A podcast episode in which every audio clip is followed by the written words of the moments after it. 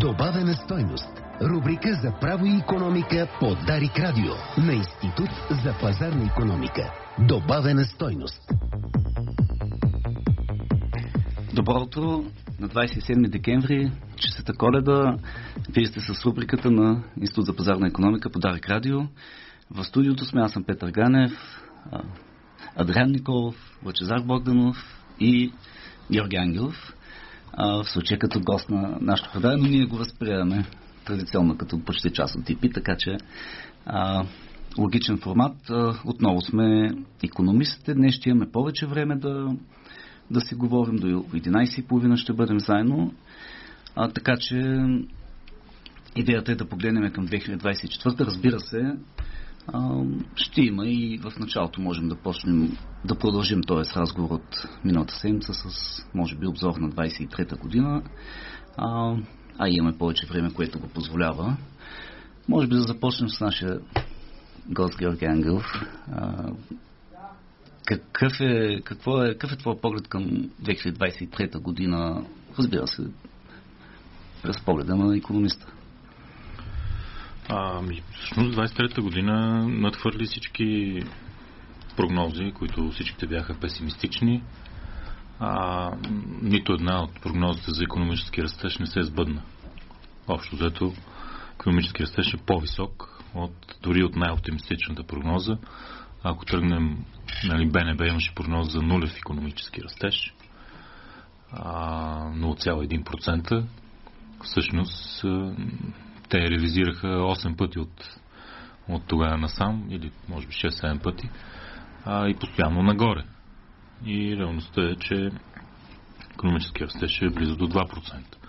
С други думи, очакваната стагнация, криза, рецесия не се случи в а, този вид, а, което, между другото, се случва постоянно след, от пандемията насам. Постоянно има апокалиптични прогнози, България най-зле, никой няма се възстанови, после енергийната криза, после войната, винаги се очаква, че ние сме най-зле и няма да се справим, а всъщност България най-добре се справя във всички тези кризи, а, което е интересно, нали, предвид на така, песимизма, в принцип. В, Сега тук само леко допълнение. Въпреки това, имаме 10 месеца на спад на растеж.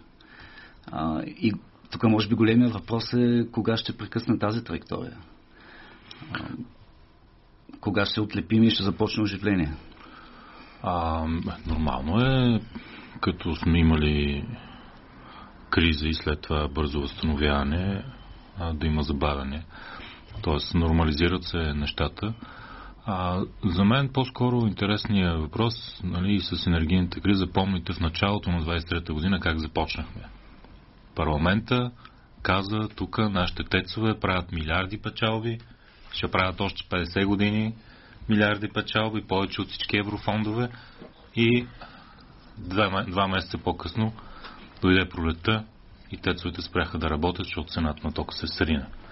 Което също е нали, показателно как екстраполираш някакви свръхпечалби и високи цени на тока за десетилетия напред, а те цените на тока се сринаха седмици по-късно, което също показва колко песимистично а, гледаме. И по принцип а, винаги е така.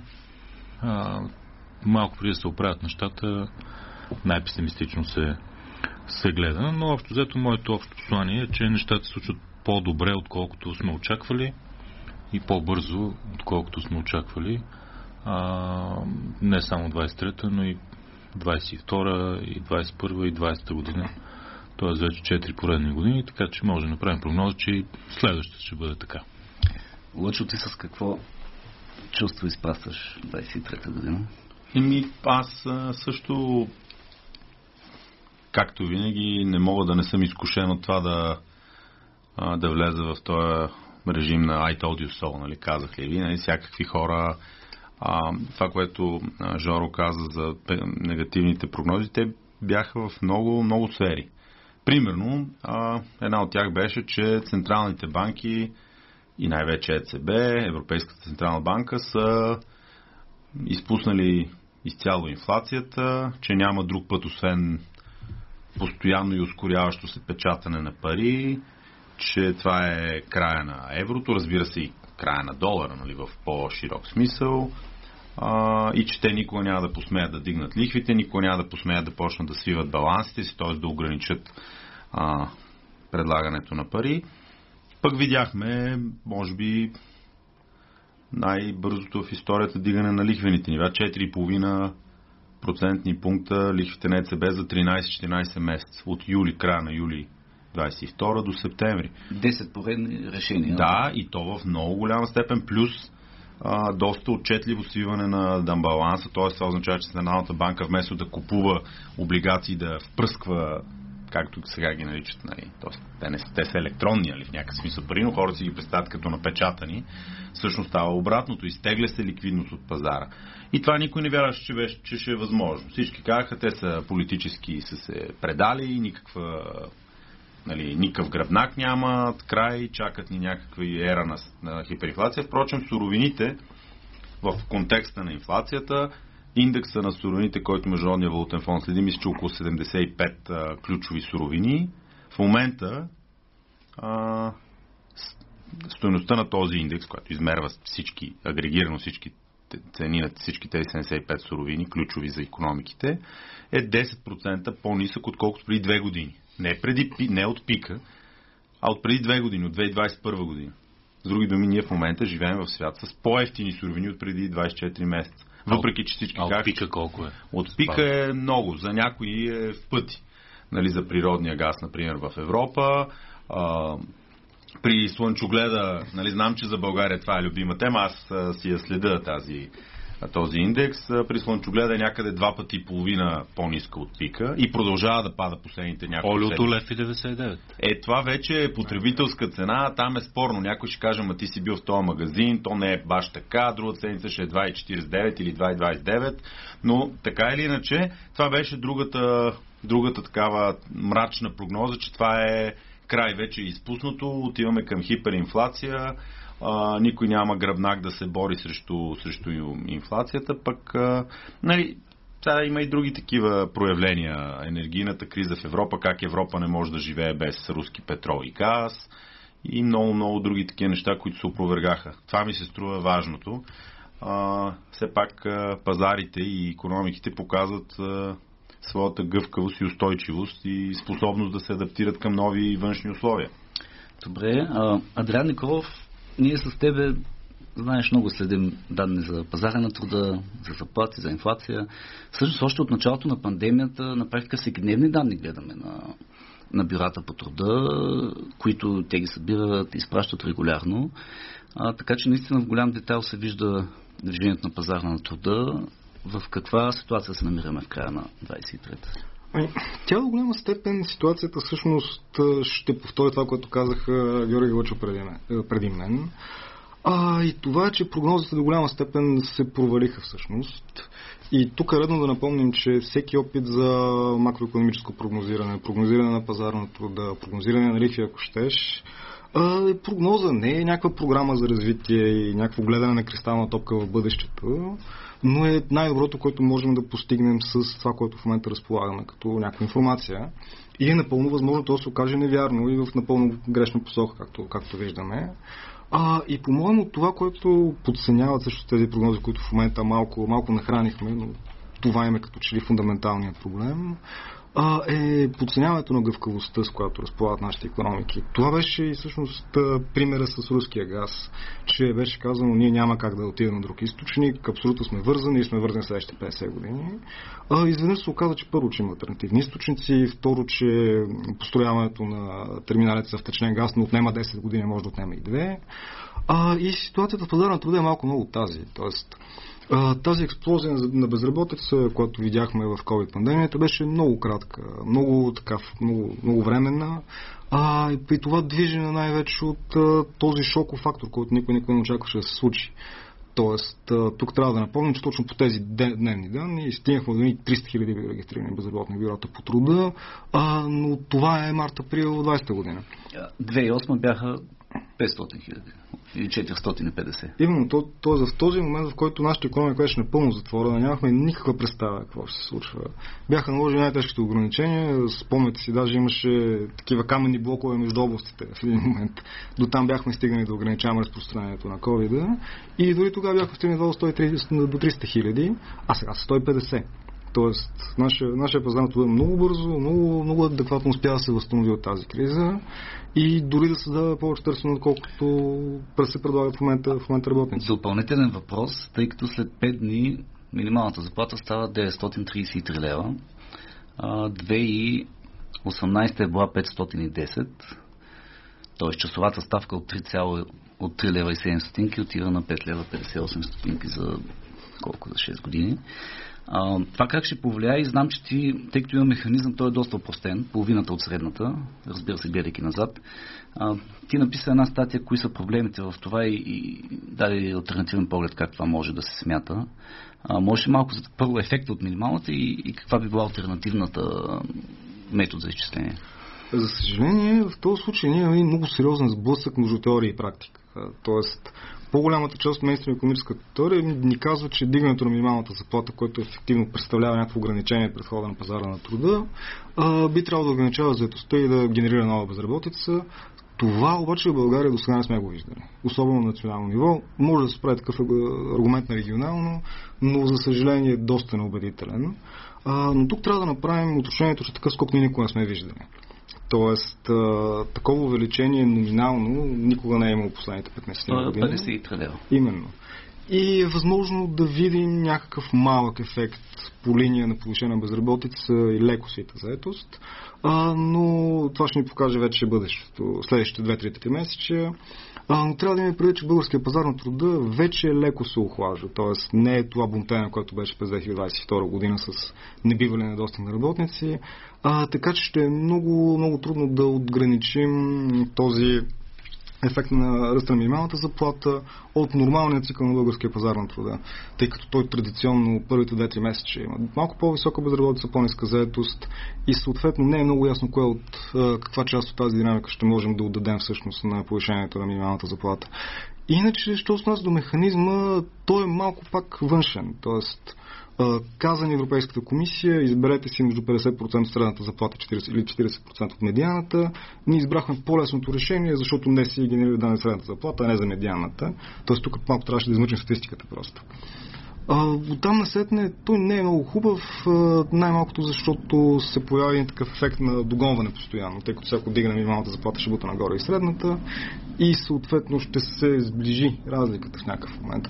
А, иначе винаги сме били по-скоро фенове на обвързаност с някакви обективни, незаплатни индикатори за, пазар, за пазара на труда за економиката, като очевидни фактори биха могли да бъдат инфлацията, динамиката на пазара на труда, безработица или заетост, някакъв ръст на БВП, динамиката на цените, ето такива неща, а, които включително и да могат да спират ръста на минималната заплата, ако економиката е в много лошо състояние. Много е вероятно да има тази формула дебат за нея, тъй като виждаме, че и синдикати и работодатели имат различни мнения. А, и като стана дума за тристранката, Жоро, в крайна сметка приехме бюджет, влизаме новата година с нов бюджет за първи път от 21 т.е. в пандемията приехме последния редовен бюджет в края на 20-та.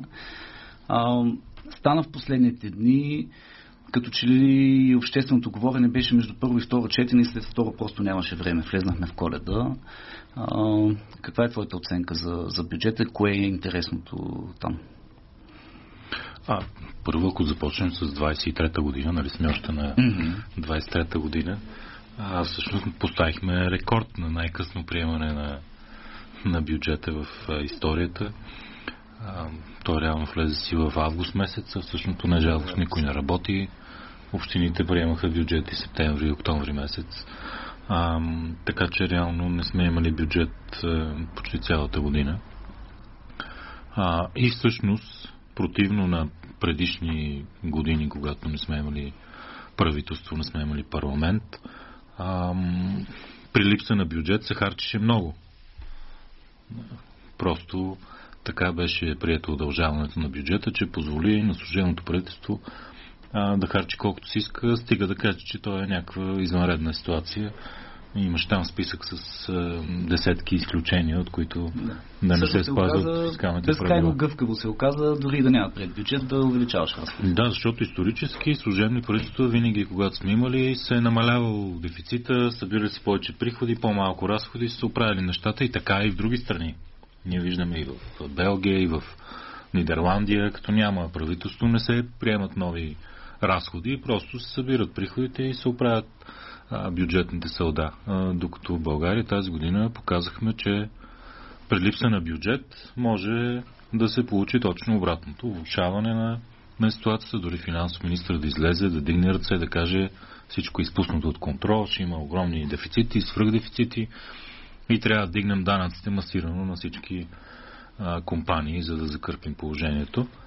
А, така че нали, им дадохме своя принос в, в тази ситуация. После давахме още един принос с глобката, която всъщност целта беше точно да приеме бюджет, да, да стабилизира нещата, да нормализира ситуацията. А, ротацията също, макар да не е наш принос, виждали сме и в други страни, в Ирландия и в Румъния, но за България това си беше иновация. Още не се е случило. Още не знаем дали ще проработи. А, но в някакъв смисъл 23-та година от политическа гледна точка, след многократните пет пъти избори за две години, а, и нали, политиците седнаха и бяха, че няма друг избор, трябва нещо да се разберат, нещо да се движи, да се приема бюджет поне. А, но позитивното е, ако видим и от седмица Държавен вестник на 23 декември, последния брой, там имаме промени в Конституцията, съдебна реформа, а, множество други закони, включително отмяната на дерогацията за руския петрол, данъчните закони, закона за бюджета, между другото, още чакаме да видим кога ще се публикува. А, така че не е много сигурно докато не, не видим държавен няма да има вето, доколкото се... А, но така или иначе имаме за първи път от последните години бюджет, прият на време за тази година, което е радикално спрямо предишните две години а, и дава някаква сигурност. От една страна сигурност на бизнеса, на потребители, да знаят какво ще плащат, какво ще получават. А, от друга страна и на държавните органи. Една община ще знае от началото на годината, че има бюджет, че може да построи а, нещо важно за нейните жители, да ремонтира някой път или мост и така нататък. Тоест, това ще даде възможност и малко да живнат публичните инвестиции, които бяха умрели през последните години. Така че от тази гледна точка е положително самия факт, че сме приели бюджет на време, и че всеки знае с какво разполага, какво дължи и какво ще получи и кога. А, а иначе съдържателно, разбира се, бюджета е в трудна ситуация, понеже а, приходната част на бюджета в България много зависи от облагането на потреблението, което номинално растеше като обороти заради инфлацията. А следващата година инфлация практически няма да има друга страна, а, така да го кажем, приходната част ще бъде ударена заради липса на инфлация, докато разходната част ще расте, защото там всичко се случва с една година закъснение. Пенсиите се вдигат на база на инфлацията от предходната година.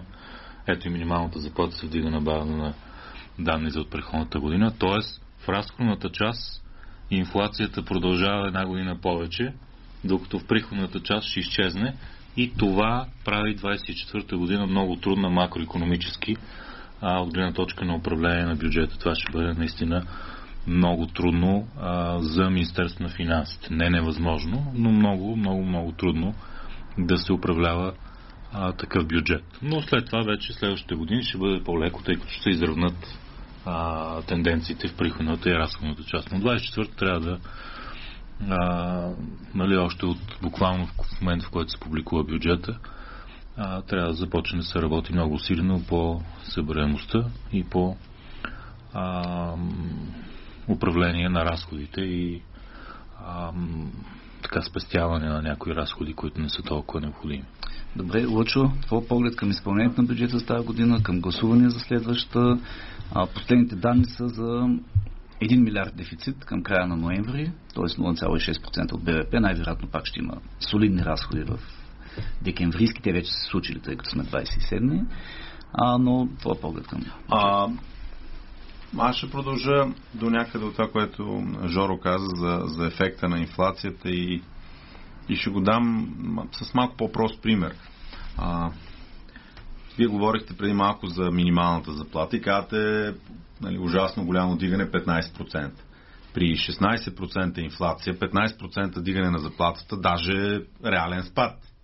Интересния и всъщност ако щете и бюджетните заплати, ако имате 15 или 12% инфлация и ръст на бюджетните приходи 12, 13, 15%, не е особено трудно да дадете на някои, даже на всички по 10% увеличение на заплатите или 12%.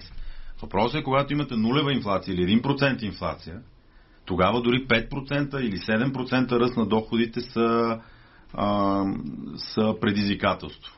И всъщност това е което ще се случва от следващата година. А, и тук е момента да кажем, трябва малко тези последни 2-3 години да, ги, да си ги извадим от главата, а, защото се връщаме, изглежда, към ситуация на ниска инфлация, което означава, че трябва да мислим вече в едноцифрени, едноцифрени числа. Всичките тия неща, аз искам 20%, аз искам 15%, аз искам 30%, нали, това трябва да спре. А, същото въжи и за средства за издръжка. Впрочем, средствата за издръжка а, в а, консолидираната програма са нараснали за 5 години с 63%, при натрупана инфлация 33%. Тоест не просто инфлацията е компенсирана, ами и двойно. Което до един момент се маскираш. Тоест, ако всяка година бързо ти растат месец по месец приходите, защото расте цената на петрола, оттам бензина, нали, тока, газа, събираш повече ДДС, нали, тогава е окей okay и е лесно. А, това ще е предизвикателството а, и, и трябва някакси много бързо да се върнем към планиране в ситуация на, айде да не е нулева, но близка до нулева инфлация. И тогава да цениш и 5% повишение на, на разходите за твоето министерство, за твоето ведомство, а, дали става въпрос за заплати, за издръжка или за нещо друго, а, това, това ще е труден процес политически според мен, защото още има нагласа, че всичко трябва да се дава с 10, 20, 30% повече. А, и любимата, нали, тук малко да влезем в така жълтината. Любимата ни фраза, която всички, аз не знам, поне получавам нещо в стомаха, недофинансирани. Аз не знам, някой трябва да поканим следващия път гост от Института по български язик да ни обясни тази дума какво означава недофинансиран сектор, но нали, всяка втора реплика, когато някой иска пари, ама то ние сме недофинансирани. А, нали, което като че ли пропускаме основното нещо, нали, основният принцип на економиката. Ресурсите са ограничени. Това е част от живота парите или ресурсите никога не стигат. Винаги може повече и повече и нуждите са повече, отколкото са ресурсите.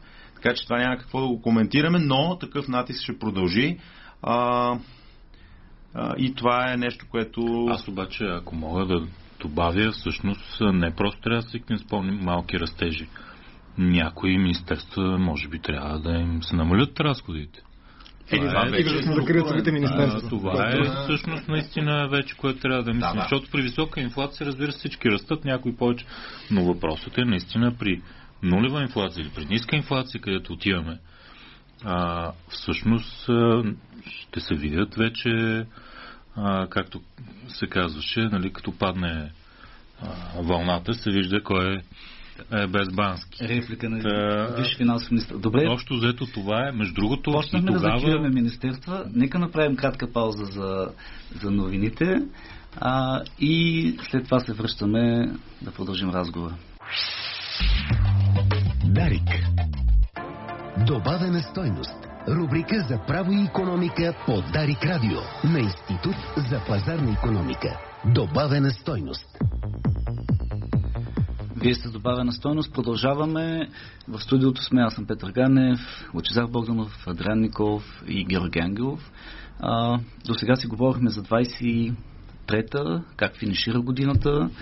А, постепенно ще отидем към 24-та, но Адриан Николов искаше да добави за бюджета. Да, е, буквално трябва да обобщим с две изречения това, което казаха и предишните. Нали, Георги и Лъчо някак го загаднаха, но според мен не се чу достатъчно ясно. А, и това е факта, че трябва да спрем с това кризисно мислене, което някак последните няколко години много свикахме с него.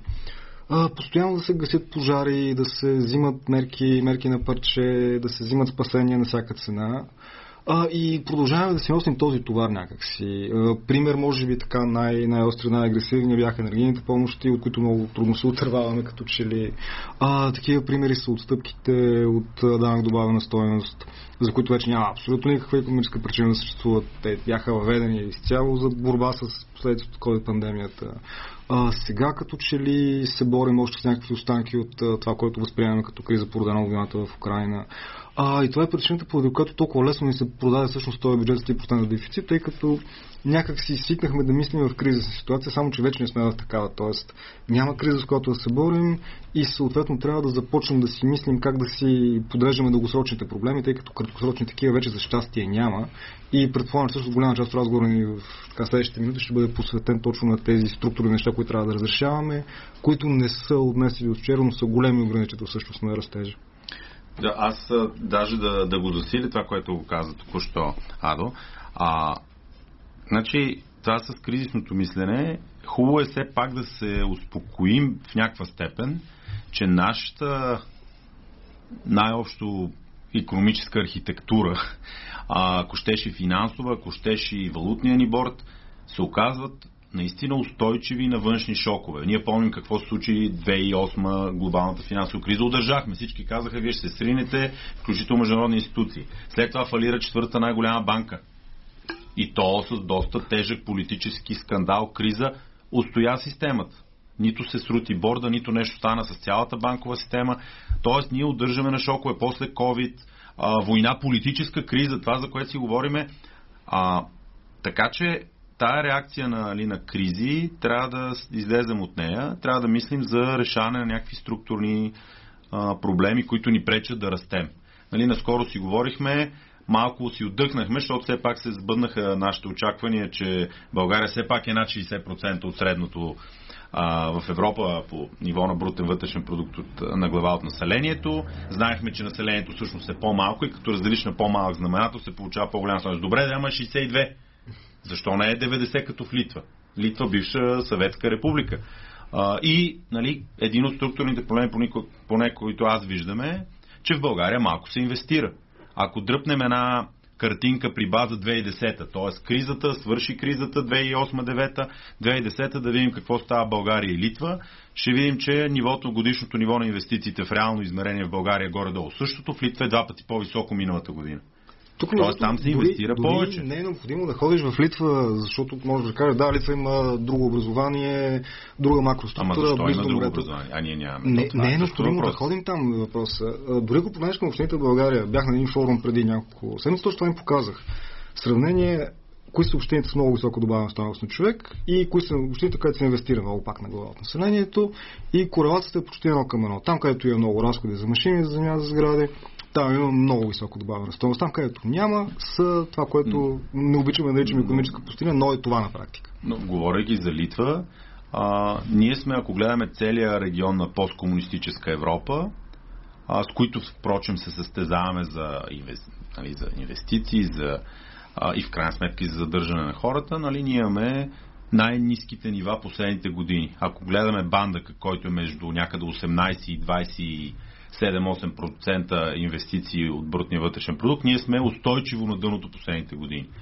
Без да имаме някаква, кой знае каква криза, без да имаме някаква финансова криза последните години, въпреки това се инвестира малко. И от частния сектор, и от публичния сектор. Тоест, системен проблем. Защо? Не знам. 2024 надявам се да даде някакви отговори. А, тук аз мога да добавя това, което коментирахме и на между другото и на среща с премиера, която имахме за демографията, стана дума за тези данни а, и това, че на 62% от средноевропейското, а пък по фактическо потребление, т.е. стоките, които се купуват на 69%. Е, и всъщност аргумента, който наистина мисля, че беше водеше, ако ние достигнем 70-75%, много структурните политики, демография, миграция, а, много от тези казуси най-вероятно се решат от само себе си, просто заради забогатяването. А, но нека кажем още няколко, още няколко страни. Например, Словения вече на 90%. А, казахте Литва няколко пъти на 89%. Интересното тук е, че а, тъй като Евростат дава данни за други страни, между другото щатите са на 141%, доста по-високи нива от средноевропейското.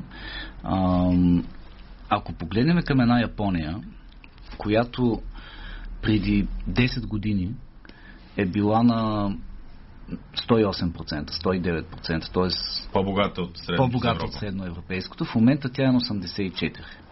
А, падайки в последните две години, била е над 90%, което означава, че по бутен вътрешен продукт на човек от населението, отчитайки цените, Литва бие Япония.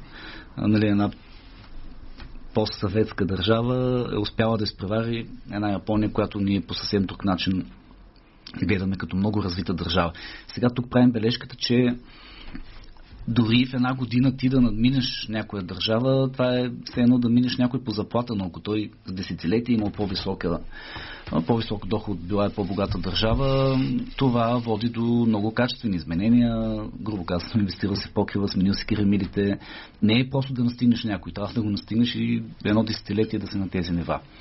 А, казвайки това, още само две числа. Инфлацията края на ноември, тъй като гледаме към 24-та. В еврозоната 2,4% падна вече. На практика изчезна, доближи си 2%. В България още е 5,5%. Това е по хармонизиран индекс. Економическия растеж в Европа изчезна 0. България падна до 1,8, вече коментирахме в началото. Жоро, как гледаш към 24-та на фона на тези данни? Растежа в Европа изчезна, инфлацията падна значително. Какво, какви са твоите очаквания и допълнение, може би пък структурно, какво трябва да промениме. Сега вече като отпадна Конституцията и бюджета, е отворен дебата за всякакви други структурни политики. До сега водещо беше дайте да сменим Конституцията, да приемем бюджет. Сега разговор е отворен по всяка една тема. За мен положителното е, понеже да си довърша за бюджета, а, в бюджета има едни 300 милиона, които бяха сложени, а, които точно да изравнят недофинансираните с свръхфинансираните, т.е. по ведомство и по министерства, там където заплати са много високи, а други са по-низки, с тези 300 милиона да се поизравнят, така да се каже, да кажем нали, медицинските сестри или а, националната статистика, която протестира, която тук е през една улица от нас, а, където разбира се заплатите са а, безумно ниски. Тоест, а, такива вече нали, не е толкова въпроса за макроговорене, колко да е дефицит и така нататък. Това е решено. Въпросът е вътрешно да се а, променят нещата там, където има проблем. Тоест, ако видим, че има огромен дефицит на конкретни кадри, да кажем, дали са медицински сестри, дали са IT специалисти, там да се направи нещо. Е, казваме ми 10% на всички на калпак. тоест вече трябва да се работи структурно там, където има реален проблем и това е за мен с което трябва да се започне в началото на годината, да се види къде са тези а, проблемни а, сектори, където има нужди, пък а, няма хора. А, и Другия въпрос в бюджета с инвестициите. Знаете, че всяка година залагаме рекордни инвестиции всяка година рекордно не ги изпълняваме.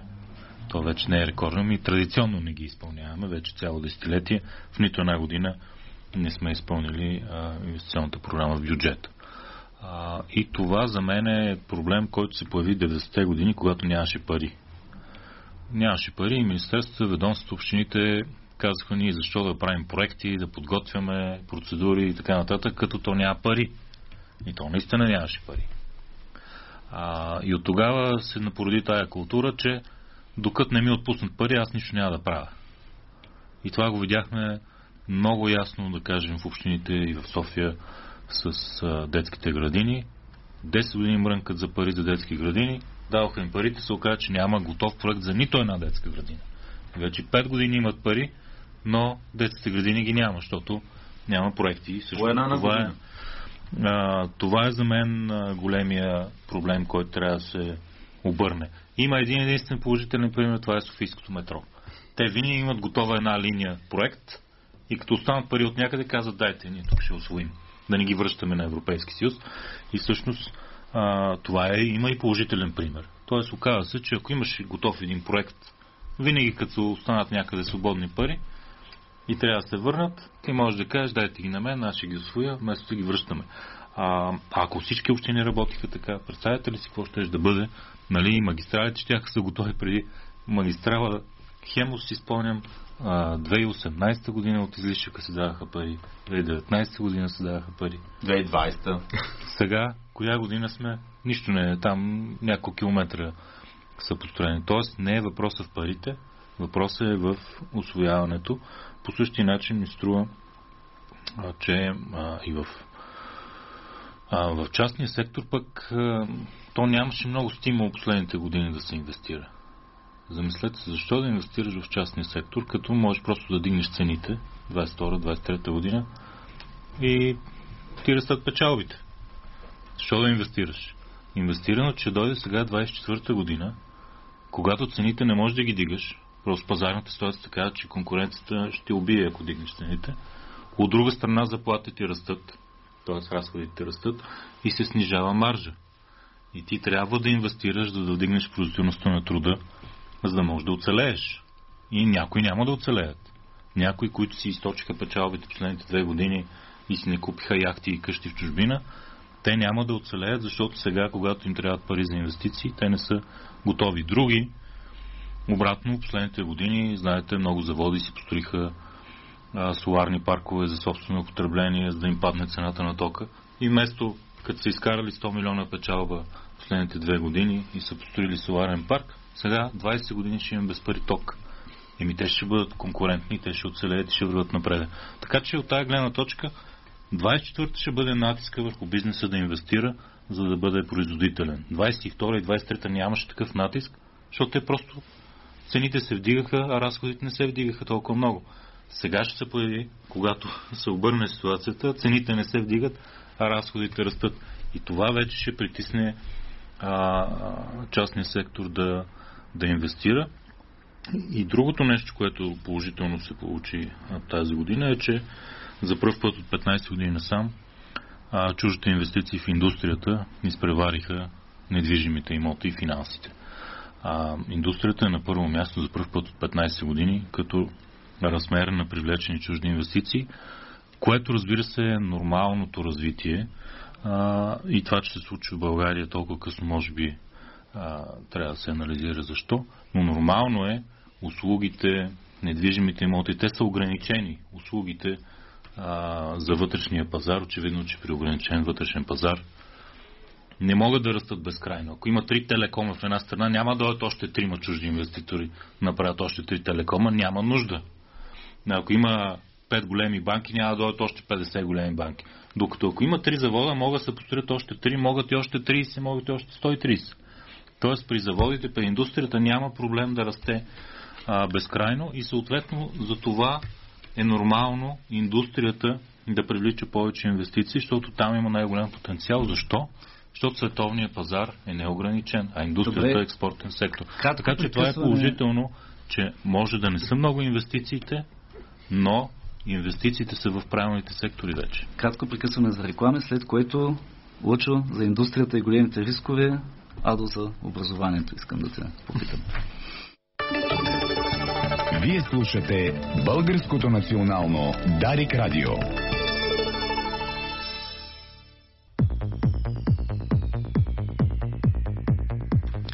Връщаме се в студиото.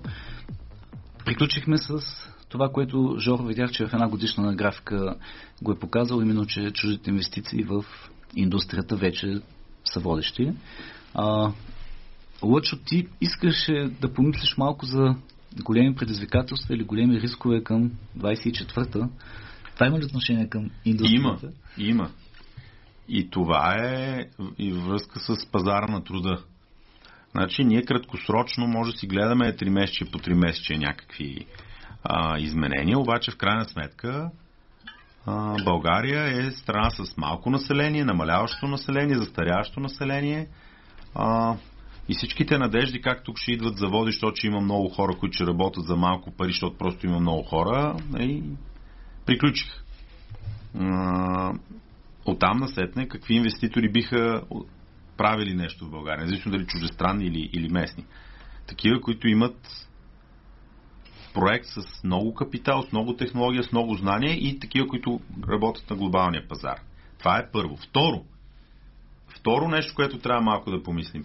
Ние последните 15 на 20 години си мислим, че Германия е вся и и е най-великата економика в света, в Европа. И наистина това беше много дълъг период, в който германската економика и особено индустрия се развиваше добре. И всички, които се интегрираха с Германия или с други бизнеси, които са интегрирани с Германия, се представяха добре. Обаче германската економика навлиза в една доста странна то не е точно криза, ми по-скоро стагнация, липса на посока и на конкурентно предимство. Така че, може би, това ще е другото предизвикателство. На къде, ако Германия замръзне и изпадне в една дълга стагнация, може би трябва да се търсят други пазари. Може би трябва да си гъвкав, може би трябва да излезеш към а, пазар на Съединените щати. Ти спомена, впрочем, а, колко е дръпнала Америка спрямо средното за Европа последните години. Нали, това е другия, другия подход. Това, впрочем, се наблюдава и в услугите, особено в технологичните услуги. Там все повече български бизнеси продават на американски пазари и да интегрират с американските компании. Тук пък следващото предизвикателство. А, IT сектора, който също 20 години само растеше и някакси всичко беше цветя и рози, те първа ще се види каква част от този растеж и този просперитет може да се отдаде на изключително благоприятните финансови и монетарни условия в Съединените щати.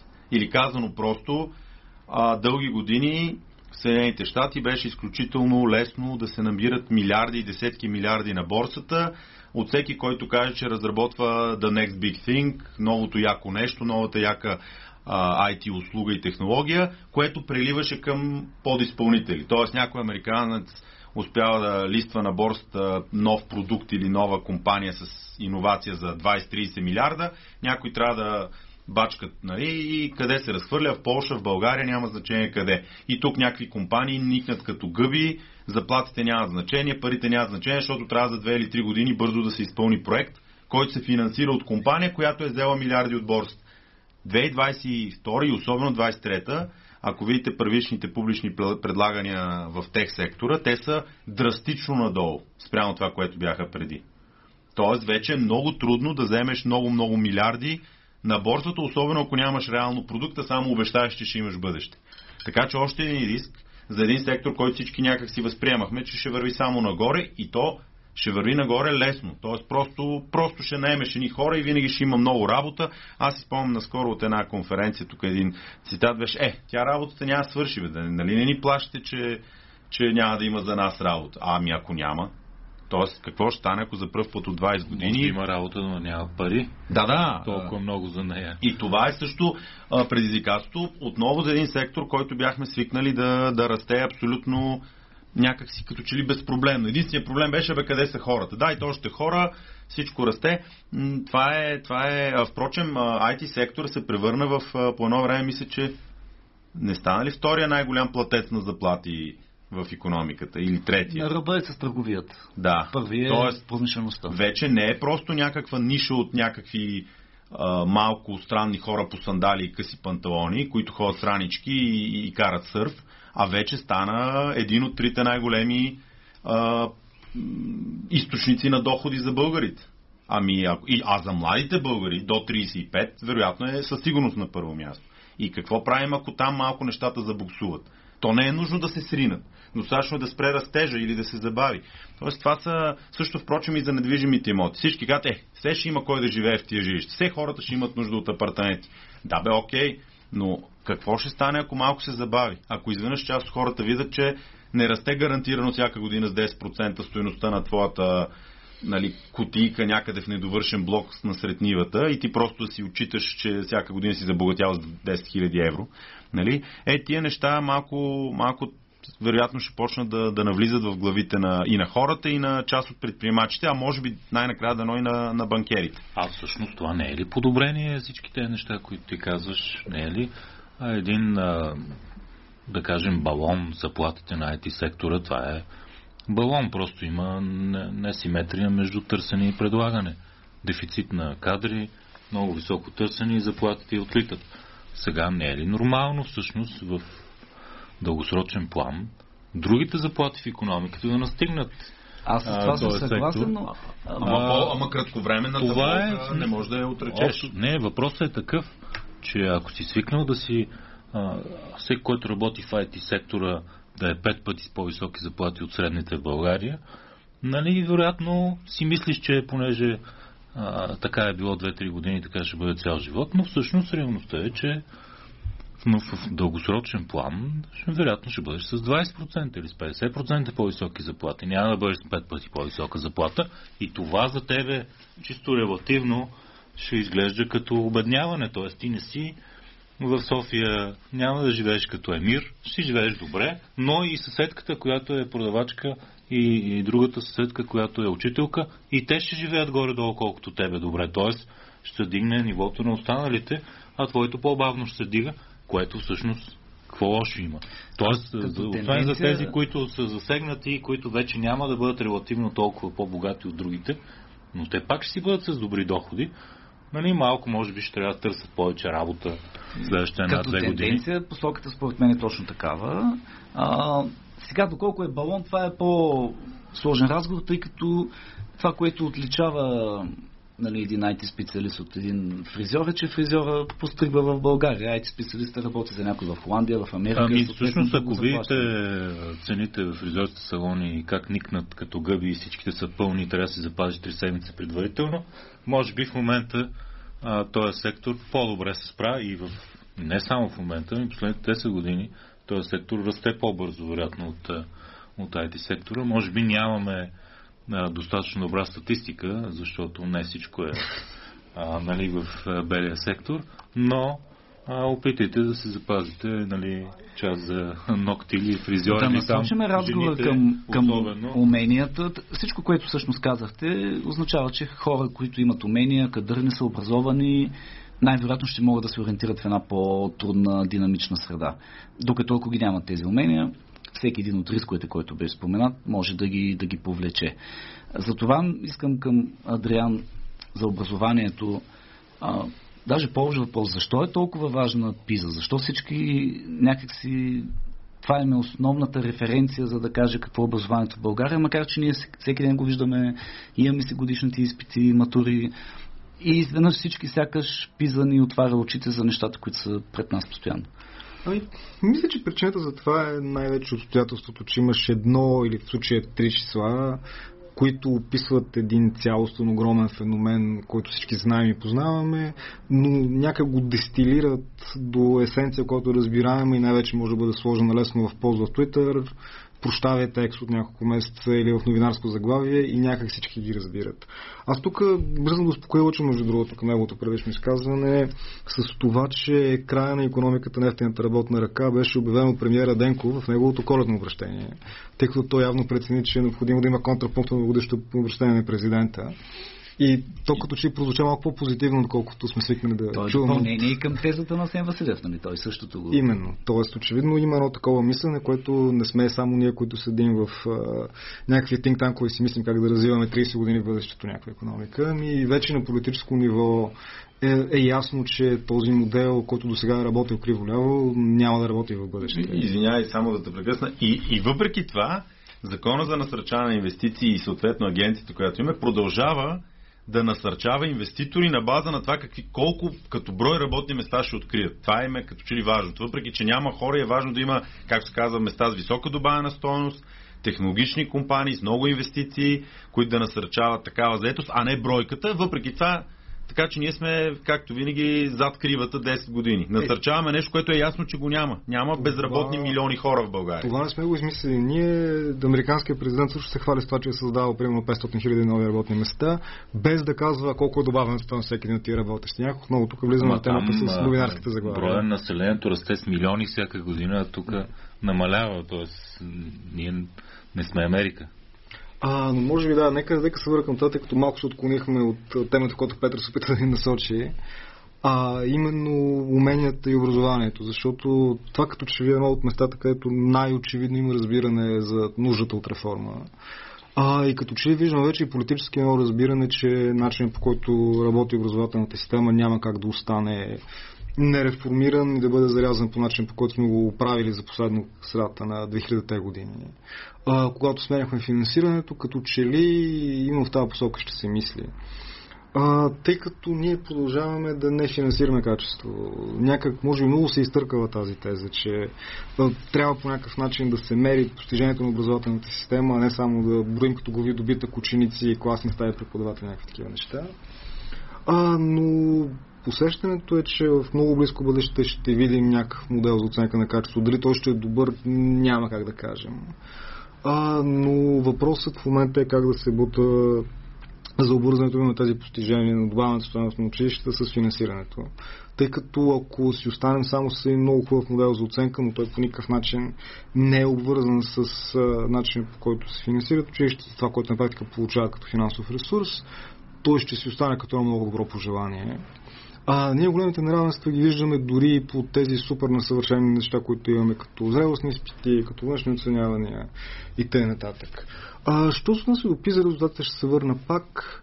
А, някак много се вторачваме в тези единствени числа, които много лесно влизат като минарско заглавие, а, но за мен много по-интересното е а, как изглежда разпределението на нашите ученици, тъй като много често така, гледаме крайен резултат и твърдим, че имаме много елитни училища и много слаби, което всъщност не е вярно. Казва се, че в България елитните училища са много малко.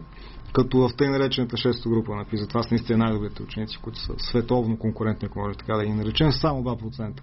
Тоест, дори то, тази митология за елитните училища се оказа напълно невярна. Те са наистина 0,2% от всички възможни. Едновременно много се групираме в много ниската част, т.е. по-голямата част от образователния продукт е много по-слаб от това, което виждаме дори като слабите средни оценки. Добре, кратко прекъсване за реклами и се връщаме. Това е Дарик Радио.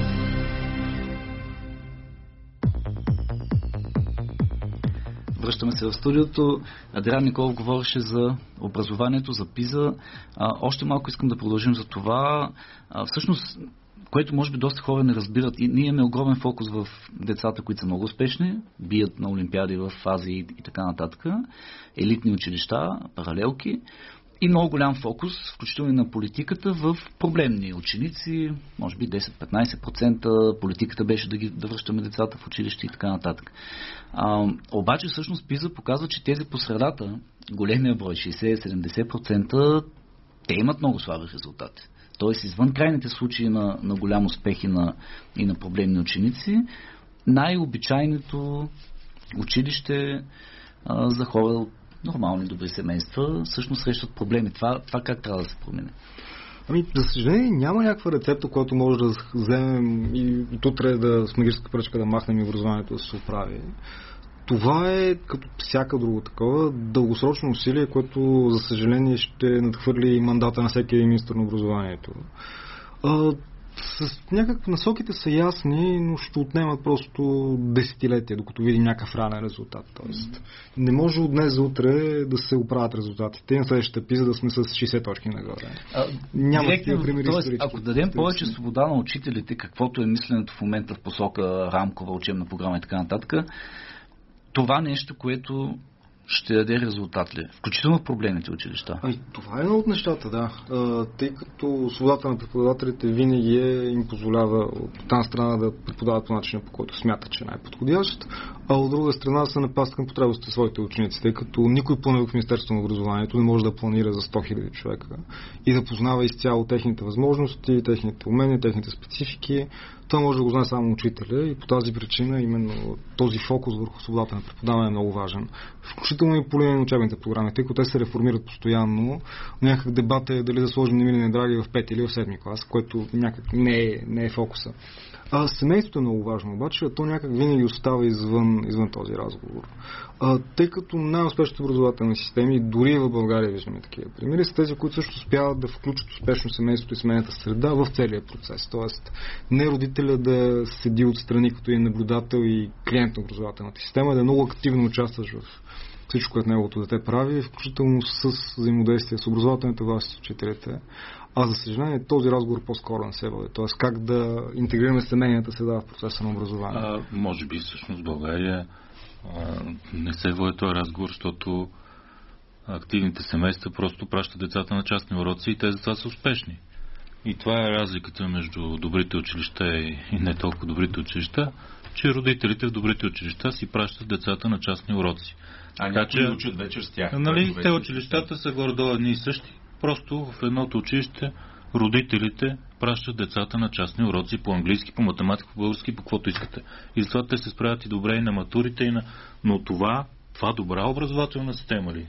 Ние защо плащаме на училището, като всъщност родителите след това плащат още веднъж за частни уроци? На, така че за мен а, това, че родителите са активни за да покриват недостатъци на, на образователната система, е хубаво, че родителите са активни, но това не показва, че училищата са а, всъщност училищата са станали ни а, как да кажем, маркетингови рекламни агенции за частни уроци, където влиза учител и казва, ако искате да научите повече, аз давам и частни уроци и там моята колежка дава частни уроци. А, за мен, всъщност, основната промяна а, е през учителите. Трябва най-амбициозните, най-качествените млади хора да стават учители. Това е начина, нали, защото на тях, като прежде качествени хора за учители, може да им дадеш свобода. Нали? Ако човека не става, каква свобода да му дадеш ти? Ако дадеш свобода, той може по-зле да направи нещата. Тоест, първото е наистина а, това, което 90-те години уби образованието, че нали, това беше сигурна работа, но с ниска заплата. Ниска заплата, но сигурно няма да уволнят в тези кризи, тези рецесии, хиперинфлации, ти си сигурен доход.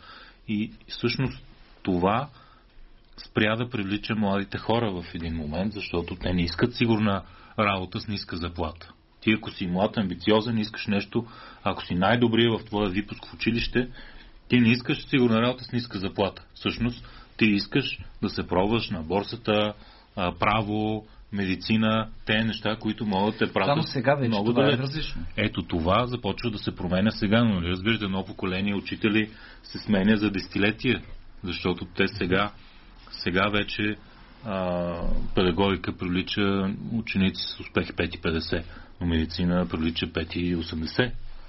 Нали, много. Тоест, все, все пак най-амбициозните деца отиват в други специалности, макар че има подобрение в педагогиката, но ще минат години преди да се подмени а, целият став на учителите и от тази гледна точка наистина трябва да имаме търпение, за да минем този цикъл. В други страни знаете, че там въобще не се допуска дете, което е със слаб успех, да кандидатства за учител.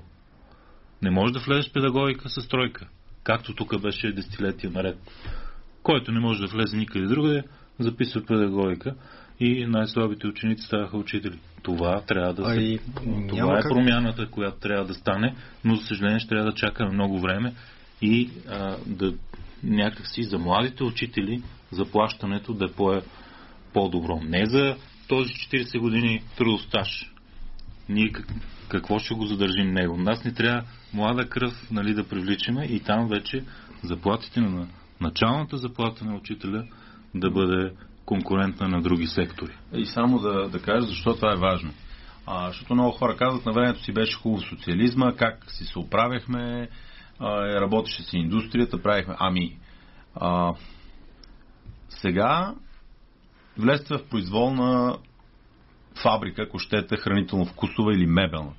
Там с няколко човека изключения, които може би товарят тежки неща на камионите, всички други трябва да имат, да кажем, умерено ниво на грамотност.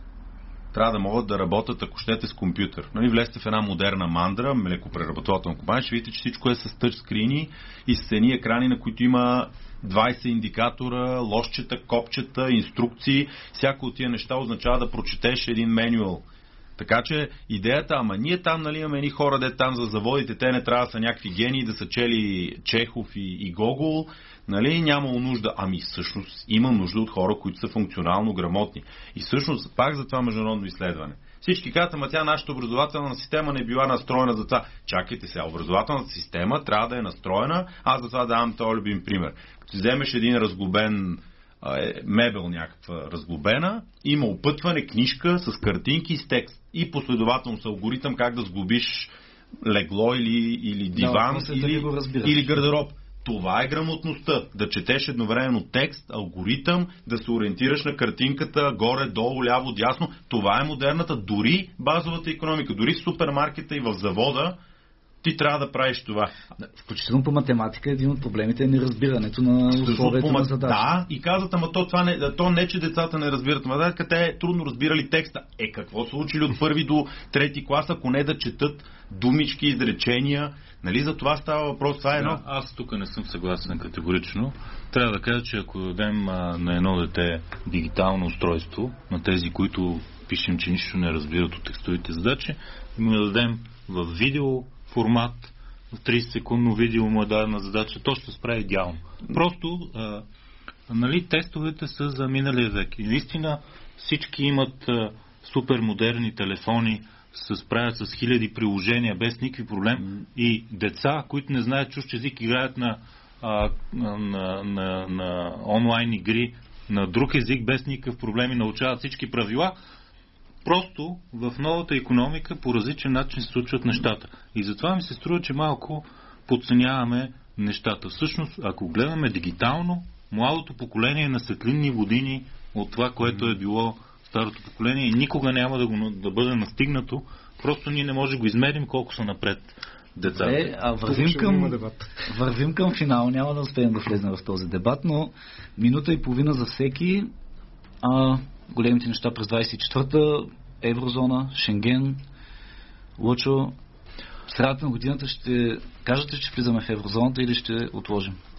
А, Ами, както се казва, нали имаш такъв лав 50 на 50 или ще кажат или няма да кажат. А, ще има конвергентен доклад, редовен.